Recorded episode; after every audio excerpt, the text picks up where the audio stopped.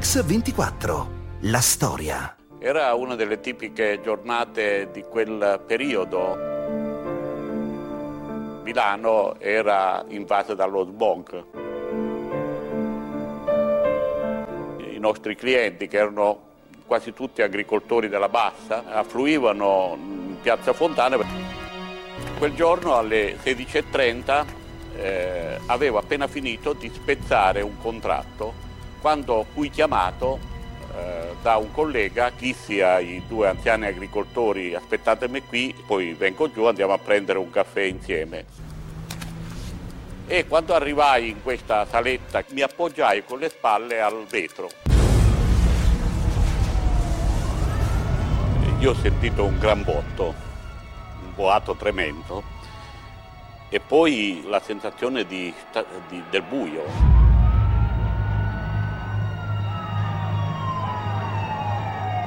Contraccolpo mi ha fatto uh, finire lungo disteso dalla parte opposta della saletta. Mi sono rialzato e come un automa mi sono diretto verso il salone. Vidi una cosa tremenda.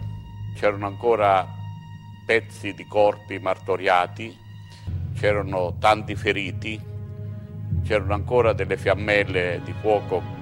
Ho visto un cliente che conoscevo che mi si è aggrappata ai pantaloni e che strisciava per terra in un lago di sangue. Aveva un, una gamba spezzata, mi sono messo a piangere, volevo andare via, questo mi teneva per le braccia e mi ha detto no, stai qui, aiutami. Sono le parole di Fortunato Zinni, uno dei sopravvissuti alla strage di Piazza Fontana che oggi vi raccontiamo qui a Mix24. È venerdì 12 dicembre del 69. Alle 16.37 una bomba collocata nel salone centrale della Banca Nazionale dell'Agricoltura provoca 17 morti e oltre 80 feriti è la madre di tutte le stragi. Contemporaneamente in quello stesso pomeriggio di dicembre altre tre bombe scoppiano a Roma e un'altra viene ritrovata a Milano inesplosa. È l'inizio degli anni di piombo in Italia. Milano, 15 dicembre 1969. In una piazza Duomo gremita si svolgono i funerali delle vittime. Il ricordo di alcuni familiari, Francesca Dendena e Carlo Arnoldi e ancora Fortunato Zinni. Sembrava notte durante tutto il giorno, cioè sembrava che anche il cielo si chiudesse su questa disgrazia.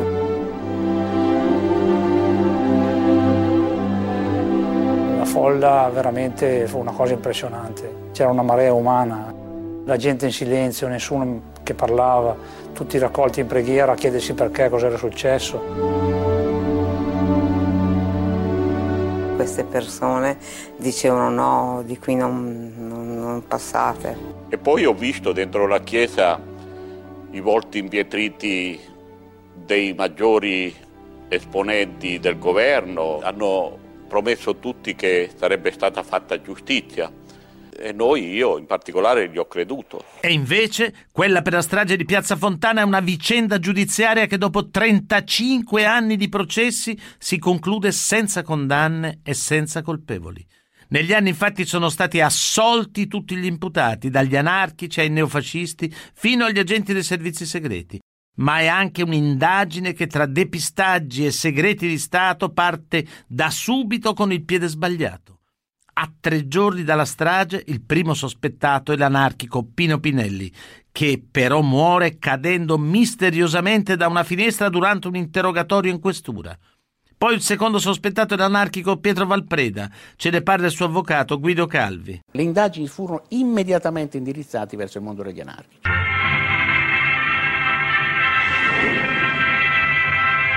Un uomo è stato denunciato per gli attentati di Milano e Roma si chiama Pietro Valpreda.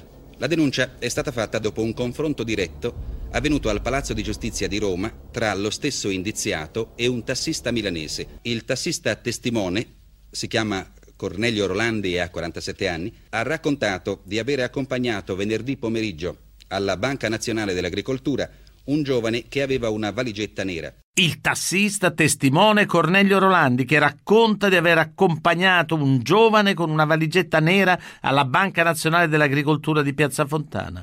A Rolandi la polizia chiede di riconoscere Pietro Valpreda in un confronto, ma l'avvocato di Valpreda, Guido Calvi, ci racconta com'è andata veramente.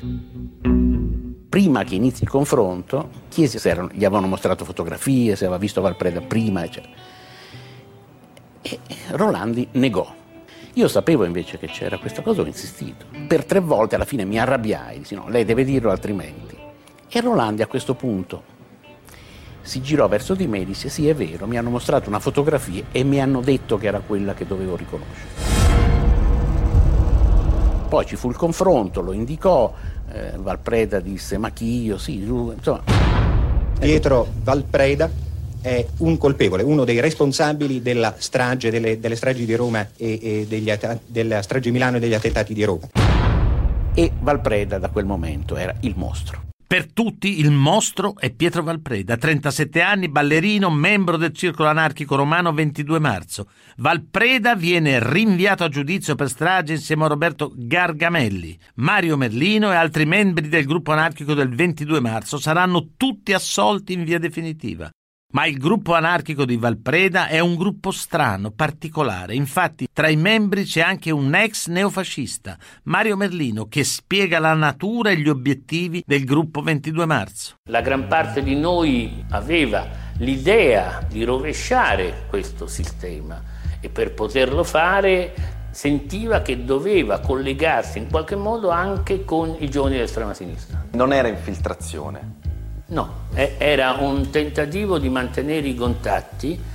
Eh, d'altra parte essere all'interno di un gruppo come il 22 marzo così minimale può giustificare solo una eh, seconda accusa che mi è stata fatta, cioè spingerli a compiere gli attentati o far scaricare su di loro gli attentati.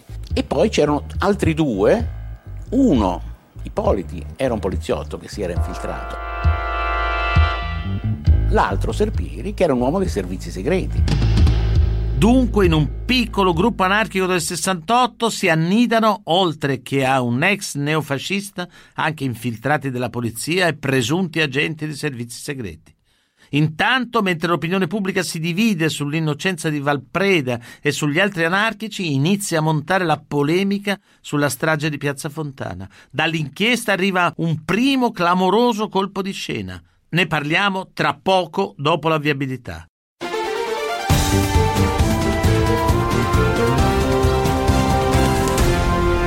Mix 24. La storia. Eccoci di nuovo a Mix 24 dove stiamo raccontando la storia della strage di Piazza Fontana. Colpevoli per tutti, fin da subito, Pietro Valpreda e il suo gruppo anarchico dove si annidano anche i fascisti e infiltrati della polizia. Ma pochi giorni dopo la strage arriva un colpo di scena. Treviso. Pochi giorni dopo la strage, Guido Lorenzon, professore di liceo, si presenta in procura, dichiarando di aver ricevuto delle confidenze sulla strage da parte del suo amico d'infanzia Giovanni Ventura, 25 anni, di Treviso. Secondo Lorenzon, Ventura farebbe parte di un'organizzazione terroristica di estrema destra, responsabile degli attentati del 12 dicembre. A capo dell'organizzazione ci sarebbe un giovane avvocato di 28 anni di Padova, Franco Freda. A raccontarci le indagini sulla pista nera è il magistrato Gerardo D'Ambrosio. All'inizio non, ci, non furono trovati riscontri a queste accuse che Guido Lorenzon lanciava nei confronti di Ventura, di Freda e di, e di altri, ma eh, poi dopo a un certo punto crollò una soffitta in cui erano eh, custodite queste, queste armi. Da quel momento i riscontri le parole di Lorenzon si susseguono. Gli inquirenti trovano i timer usati per la strage, il negozio dove sono state acquistate le borse che contenevano gli ordigni. Individua addirittura una riunione in cui si sarebbe decisa la strategia. Per i magistrati sono prove sufficienti a determinare il coinvolgimento dei neofascisti Franco Freda e Giovanni Ventura nella strage. Il 10 dicembre 69, presso la cartoleria della valigeria Duomo. Qualcuno avrebbe acquistato delle qualcuno borse. Qualcuno avrebbe acquistato quattro borse. Ci può dire qualche cosa? Lei? Non so nulla. E se entrambi continuano a negare ogni coinvolgimento in Piazza Fontana, a un certo punto però Ventura a sorpresa confessa la sua partecipazione ad altri attentati precedenti avvenuti quell'anno. Ventura rivela anche il tentativo di far cadere la colpa di quegli attentati sulla sinistra extraparlamentare. È il 18 marzo 1974 e anche Franco Freda e Giovanni Ventura vengono rinviati a giudizio insieme agli anarchici per la strage di Piazza Fontana. L'indagine comunque riserva ancora tante sorprese, a partire dall'agenda sequestrata a Ventura. La parola al magistrato Gerardo D'Ambrosio. Nell'agendina troviamo un guido, un guido con un numero di telefono. Attraverso il numero di telefono risalimmo al titolare che era Guido Giannettini.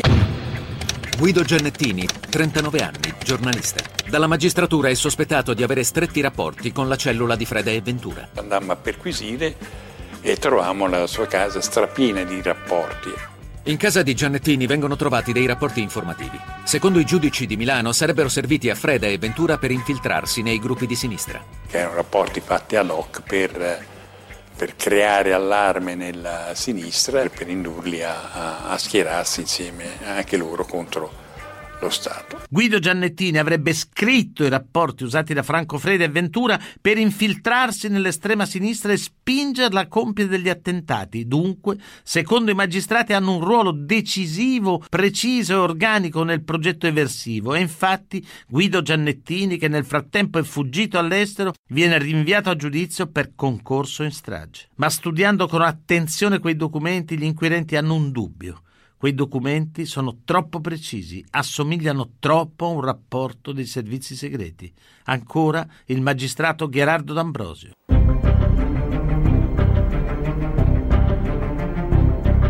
Mandammo i rapporti al SID per fargli vedere, per dire guardate questi sembrano rapporti di un servizio segreto straniero, vedete se vi possono interessare. Il SID non fece una piega, tant'è vero che poi io richiese al capo del SID eh, di conoscere se Guido Giannettini era un loro agente. 12 luglio 1973. Il SID risponde ai magistrati milanesi. Le notizie su Giannettini sono da considerarsi segreto e non possono essere rese note. Il generale Miceli disse chiaramente che loro non avrebbero mai eccepito il segreto eh, politico e militare se non avessero avuto copertura politica. Il ministro Tanassi mi ha detto che era d'accordo con la Presidenza e che io quindi potevo rispondere al giudice D'Ambrosio nei termini già detti qui. Secondo Vito Miceli, all'epoca capo del SID, la decisione di apporre il segreto militare su Giannettini sarebbe stata presa dai vertici politici dell'epoca. Ma allora chi è Guido Giannettini? I giudici naturalmente vogliono vederci chiaro, vogliono capire chi ha deciso di coprire Giannettini e perché. E quando il processo arriva finalmente in aula a Catanzaro, succede qualcosa di assolutamente inedito nella storia della Repubblica. In aula, infatti, sfilano politici e ministri, a cominciare da chi a sorpresa ha rivelato la vera identità di Guido Giannettini. 12 giugno 1974. In un'intervista al giornalista Massimo Caprara, Giulio Andreotti, nel frattempo diventato ministro della difesa, rivela che Giannettini è un informatore del SID e che la decisione di apporre il segreto militare è stata presa in una riunione a Palazzo Chigi. Ecco un estratto del loro confronto tra Giulio Andreotti e il giornalista Massimo Caprara al processo per la strage di Piazza Fontana. Io riferì quello che era stato a me detto dal generale Miceli cioè che vi era stata questa approvazione in una sede politica superiore. Penso che Caprara abbia interpretato questa eh, dizione come il Palazzo Chigi. Io devo confermare di avere sentito il termine Palazzo Chigi. Io non posso smentire, anzi confermo quello che ho scritto. Si palleggiarono le varie responsabilità, rumorano a dire io non ho mai ricevuto alcuna richiesta su questa storia. 8 agosto 1974. A meno di due mesi dall'intervista di Andreotti, Giannettini, ormai privo della copertura dei servizi, si costituisce. Mi ero trovato al centro di una questione molto più grande di me quindi c'era anche la possibilità che mi accadesse qualcosa. Si costituì perché aveva paura di essere ucciso, fece capire che era disposto a parlare e secondo me fu, una, un avviso bello e buono. e la domenica ci venne notificata l'ordinanza che, con cui ci veniva tolto il processo. Anche il processo a carico di Giannettini, come già quello contro Freda e Ventura e gli anarchici, viene spostato a Catanzaro. Il 18 gennaio del 77, dopo il trasferimento di tutti i tronconi dell'inchiesta a Catanzaro e dopo otto anni dalla strage, ha inizio il processo per la strage di Piazza Fontana. Sul banco degli imputati si ritrovano tutti insieme anarchici, neofascisti e uomini dei servizi segreti. Inizia un iter giudiziario che si conclude solo il 27 gennaio del 1987. Dopo 17 anni dalla strage di Piazza Fontana, la Cassazione assolve in via definitiva tutti i principali imputati. Franco Freda, Giovanni Ventura e tutti gli altri imputati. La strage di Piazza Fontana, insomma, sembra destinata a essere archiviata. E invece, invece l'inchiesta non è ancora finita. A Milano il giudice Guido Salvini trova nuovi elementi. L'indagine di Salvini si allarga ad altri membri di Ordine Nuovo, a cominciare da Delfo Zorzi, Carlo Maria Maggi e Giancarlo Rognoni e l'indagine di Salvini può contare anche su un'altra testimonianza che viene sempre dal mondo di Ordine Nuovo, quella di Vincenzo Vinciguerra. Condannato all'ergastolo per la strage di Peteano, dove muoiono tre carabinieri, Vincenzo Vinciguerra si allontana negli anni 70 da Ordine Nuovo, colpevole, ai suoi occhi, di aver tradito gli ideali rivoluzionari del fascismo in cambio di un'alleanza con lo Stato. Ascoltiamo in un'intervista le parole dell'ex ordinovista Vincenzo Vinciguerra. Potevano ispirarsi sul piano storico al passato regime, ma si ritenevano impegnati nell'attualità a difendere questo Stato anticomunista. Proprio per il loro presunto legame con le istituzioni, Vinciguerra critica molti dei suoi ex camerati. Personaggi che hanno appunto tutti quanti una, una, una caratteristica in comune. Essere legati ai corpi dello Stato, essere legati allo Stato italiano, al di là delle etichette e della rappresentazione che si sono fatti e ne è stato fatto.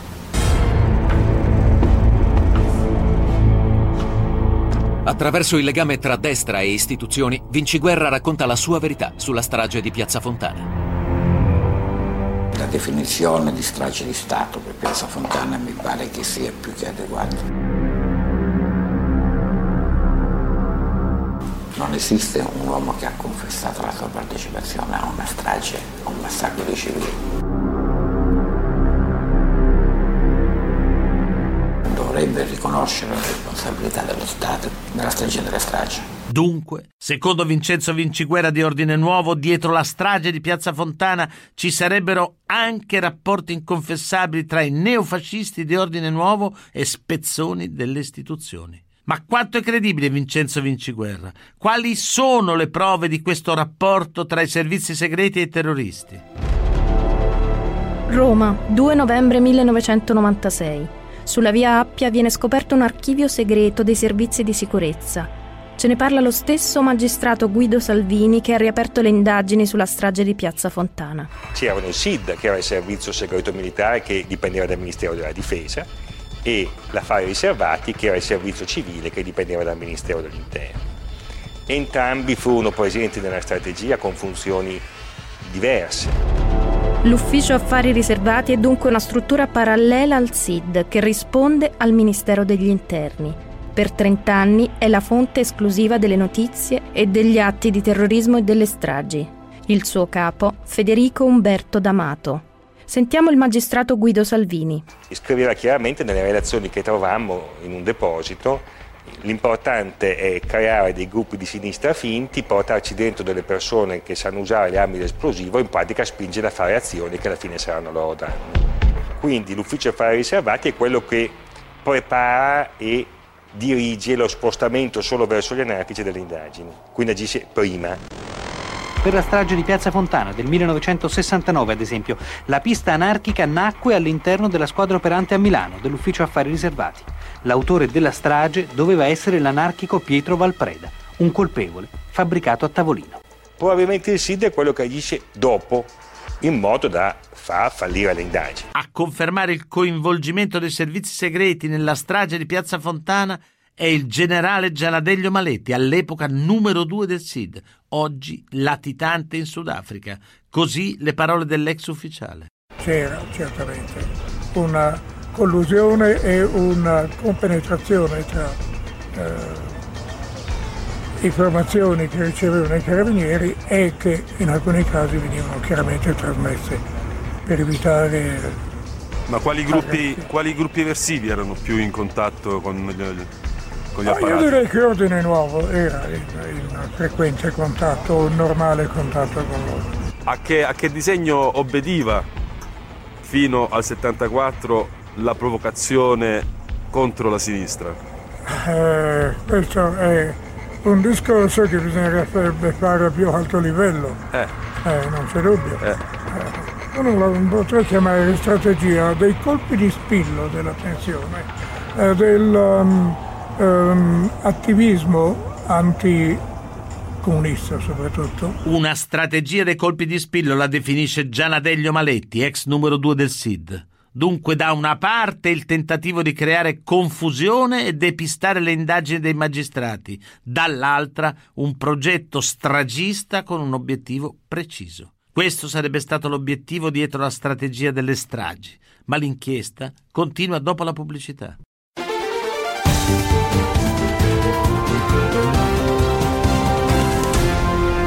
Mix 24. La storia.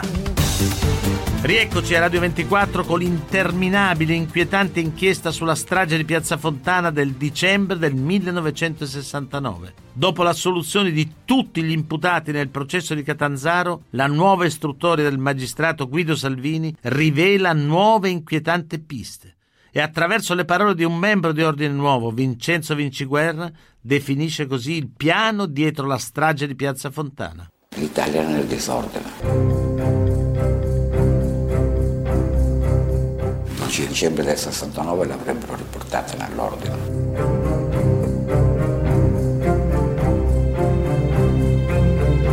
La strage di Piazza Fontana doveva essere il momento di detonazione o di un colpo di Stato o della dichiarazione dello stato di emergenza. Non era la strage che doveva far, far scattare lo stato di emergenza, era la manifestazione organizzata venuta a succedere via.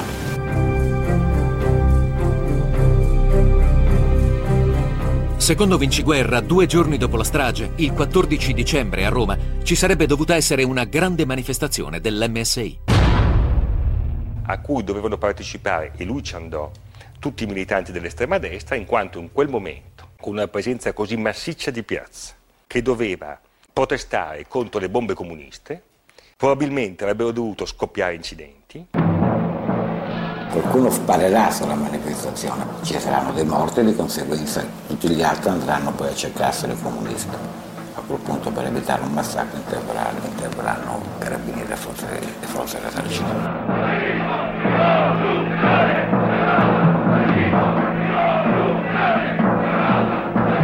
Poi qualcosa si bloccò, la manifestazione fu vietata, i gravissimi incidenti non ci furono e in un certo senso l'operazione di Piazza Fontana, come ci racconta Vinciguerra, fallì.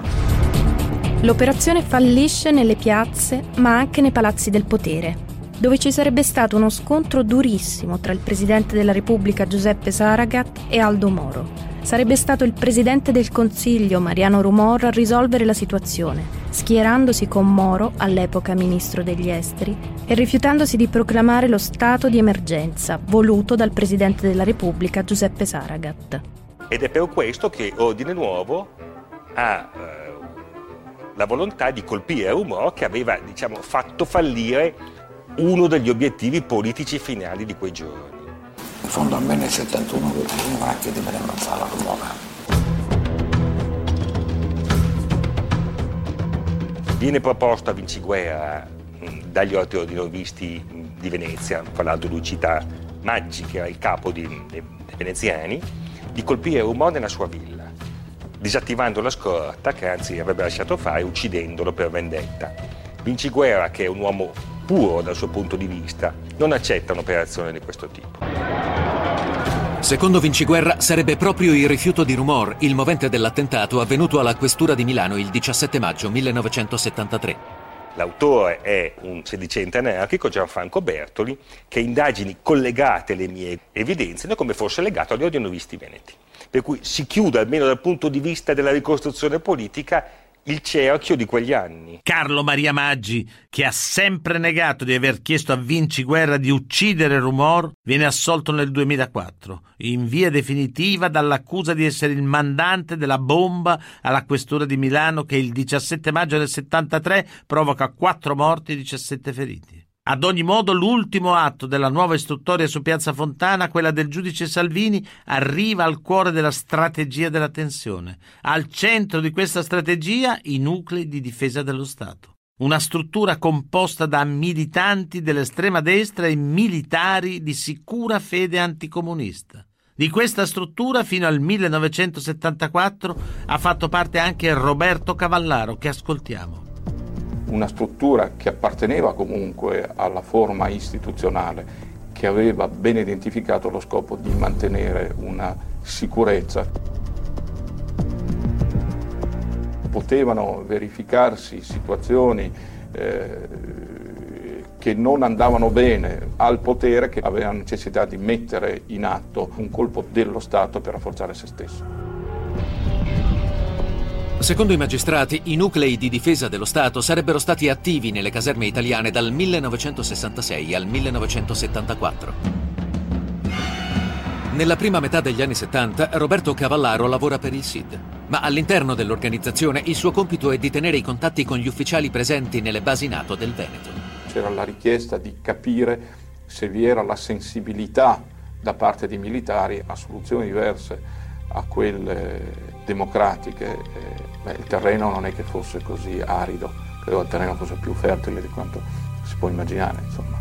L'organizzazione userebbe civili dell'estrema destra a cui poter addebitare la responsabilità degli attentati. C'erano gruppi più o meno organizzati, se vado all'ordine nuovo per esempio, che dava sicuramente delle garanzie maggiori rispetto ad altri gruppi, altri gruppi che venivano costituiti sulla base della necessità, non era difficile organizzare un gruppo di 20-30 persone, ideologizzarle, eh, mandarle un po' allo sbaraglio.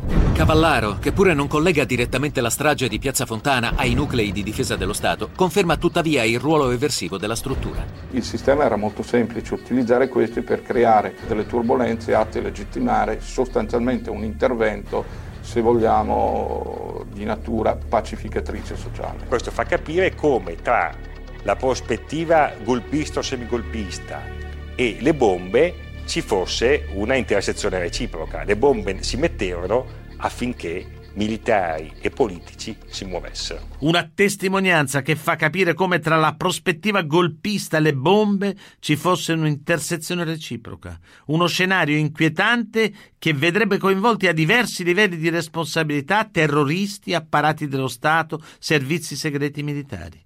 Uno scenario che ha un contesto preciso, quella guerra fredda che negli anni 60 tocca il suo apice e che Mosca e Washington combattono con ogni mezzo e spesso in ogni paese. A confermarlo ancora è il generale Gianadello Maletti. Il nostro paese era nelle mani degli americani. È stato per anni paese a sovranità limitata. Ora questa sovranità limitata che era ben noto agli americani perché era di loro gestione. Non può non aver indotto personaggi come Nixon o come altri della sua stessa formazione politica a, a pensare, beh, facciamo qualcosa che in Italia ci assicuri il controllo del, del paese senza più timori di slittamenti fuori dalla della Nato e così via. A loro interessava l'Italia come paese, come eh, disponibilità di base. Secondo Roberto Cavallaro e Gianadelio Maletti, l'esplosivo utilizzato per gli attentati proverrebbe dai depositi di armi di alcune strutture filoatlantiche presenti in Europa. La natura materiale esplodente di, di Piazza Montana non lo so, io posso dire che vi era disponibilità di, grande disponibilità di munizionamenti e anche di armamenti. Probabile che il materiale esplosivo sia venuto da fuori, dalla Germania. Probabile. Che vi fosse sovrabbondanza di materiale, questo sì, che fosse fornito dalle vie ufficiali, in gran parte sì, eh, che le autorità ne fossero consapevoli, certamente sì. L'utilizzo di questo eh, che, che, ne fosse fatto eh, era nella ipotesi, nell'ipotesi preventivabile, sicuramente sì. Che ne sia stato fatto uso? Beh, ben poco direi, in rapporto alla quantità. Se avessimo dovuto far brillare tutto quello che c'era di materiale, probabilmente sarebbe stato un fuoco pirotecnico che durava gli anni. Ho parlato di possibilità di elementi di servizi informativi americani, tra i quali gli elementi di estrema destra non mancavano. È una costellazione quella informativa militare americana. Sono svariati servizi e svariati livelli uh, di servizio, come ci sono in, quali, in qualunque altro paese. Più di così non dico e non posso dire. Di più non dice e non può dire Gianna Deglio Maletti, un'ambiguità che copre forse verità terribili sul coinvolgimento di apparati dello Stato nella strategia della tensione e nelle bombe di Piazza Fontana. Continuiamo subito dopo la viabilità.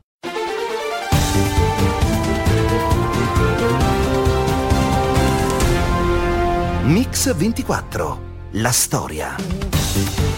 Rieccoci a Radio 24 con l'interminabile e inquietante inchiesta sulla strage di Piazza Fontana. Il 7 settembre del 2000, sentito dai magistrati di Milano Paolo Emilio Taviani, che nel dicembre del 69 era vicepresidente del Consiglio, fa una clamorosa rivelazione. Da Fiumicino stava per partire la sera del 12 dicembre 1969 l'avvocato Fusco, defunto negli anni Ottanta. Aveva frequenti legami con i dirigenti del SID. Suo compito era recare il contrordine sugli attentati previsti a Milano. A Fiumicino seppe dalla radio che una bomba era scoppiata a Milano. Rientrò a Roma. Telefonò subito alla figlia Anna Maria per dirle che si sarebbe tenuto quel gravissimo cruccio per tutta la vita. Cosa significa ce lo spiegano il magistrato Guido Salvini, ma anche Roberto Cavallaro e infine Fortunato Zinni, sopravvissuto alla strage di Piazza Fontana. Ciò vuol dire che lo Stato, ai suoi massimi livelli, cioè da Roma, sapeva benissimo cosa stava avvenendo e chi si stava muovendo quel giorno direi che questa testimonianza dei Taviani ci dà la conferma che quel giorno fu anche strage di Stato. Purtroppo bisogna essere cinici. La politica è cinica, lo Stato è cinico. In quell'epoca non solo era cinico, ma era anche barbaro e lo ha dimostrato in molti versi.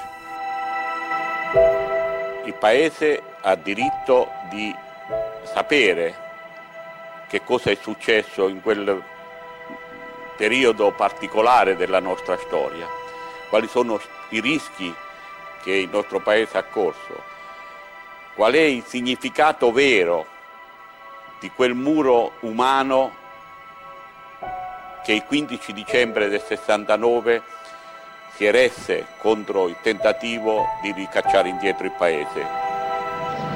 Una strage, perché? Perché questa strage? Marco Tullio Giordana, regista di successo, nel 2011 ha realizzato il film Il romanzo di una strage, basato sulla storia della strage di Piazza Fontana. Ecco, come mai hai deciso di fare un film proprio su Piazza Fontana, visto che è un mistero praticamente insoluto? Prima di tutto perché ricordo di aver visto un po' di tempo prima di, di, di fare il film una inchiesta fatta alla televisione in cui chiedevano a dei ragazzi Cosa, cosa, significa per voi Piazza Fontana? Che cos'è? Molti non ne sapevano nulla. È vero.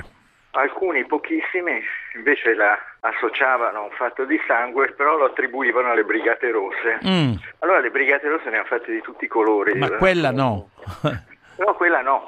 Anzi, molti pensano che la strage di Piazza Fontana che inaugura la strategia della tensione sia stata anche all'origine come una sorta di, di, di perversa autodifesa del fenomeno poi del terrorismo di sinistra. Sappiamo che non è vero. Ma sappiamo che ha tante origini. Sì, appunto. Certo, io che ero ragazzo a quel tempo, addirittura sono stato quasi un testimone oculare perché sono arrivato sul luogo della bomba pochi minuti dopo che era scoppiata. Ma per caso oppure perché sei stato attratto dall'esplosione? No, no, beh, per caso Ah. assolutamente. Io vivevo a Milano all'epoca, stavo andando in università e, e quindi sono... È quindi un'esigenza quasi di riempire un vuoto storico in qualche modo, In parte anche di liberarsi di una sorta di di mostro. sguardo, sì, di mostro che uno si porta dentro e poi lo mette in forma, se così si può dire, e lo estrae, perché cose che da giovani sono sopportabili, poi dopo nel tempo diventano veramente Faticoso. Sì, tanto che mi spiego anche perché uno le vuole rimuovere, Certo, però che un, un individuo le voglia rimuovere è una cosa, che un paese le voglia rimuovere invece è molto più È un grave. po', e anche perché poi in realtà non si possono rimuovere, emergono poi da qualche parte in modo misterioso, quindi è meglio attraversarle. Ma qual è stata la difficoltà maggiore nel fare un film come questo? Intanto eh, liberarsi dei propri pregiudizi. Certo. Secondo, riesaminare tutto il materiale che poi nel frattempo da, in questi 44 Sì, 45 anche noi, la storia siamo noi, abbiamo fatto una lunga inchiesta, sì. Sì, lo so, infatti è stata anche, come si, come si dice in linguaggio poliziesco, acquisita in attimo, perché c'erano sai, soprattutto le testimonianze, Le testimonianze, a caldo, le sì, interviste, quelle sono cose preziose, Sì, in questo sì. la televisione è fantastica, Certo. perché uno capisce perfino quando il testimone mente. La difficoltà maggiore è appunto mettere sul tavolo tutta questa immensa documentazione, cercare di trovare un filo, anche perché molte di queste eh, notizie, testimonianze sono dei depistaggi, purtroppo questo è successo in Piazza Fontana. Naturalmente, vero. Addirittura le istituzioni hanno depistato. Grazie, auguri per il tuo lavoro, grazie mille, ciao. Grazie anche a voi. Tutte le puntate di Mix 24 e della storia si possono riascoltare sul sito www.radio24.it nella pagina dedicata a questa trasmissione. Ringrazio Alessandro Longoni, il mitico stagista Manuel Guerrini in redazione e Alessandro Chiappini e Valerio Rocchetti in regia. A domani.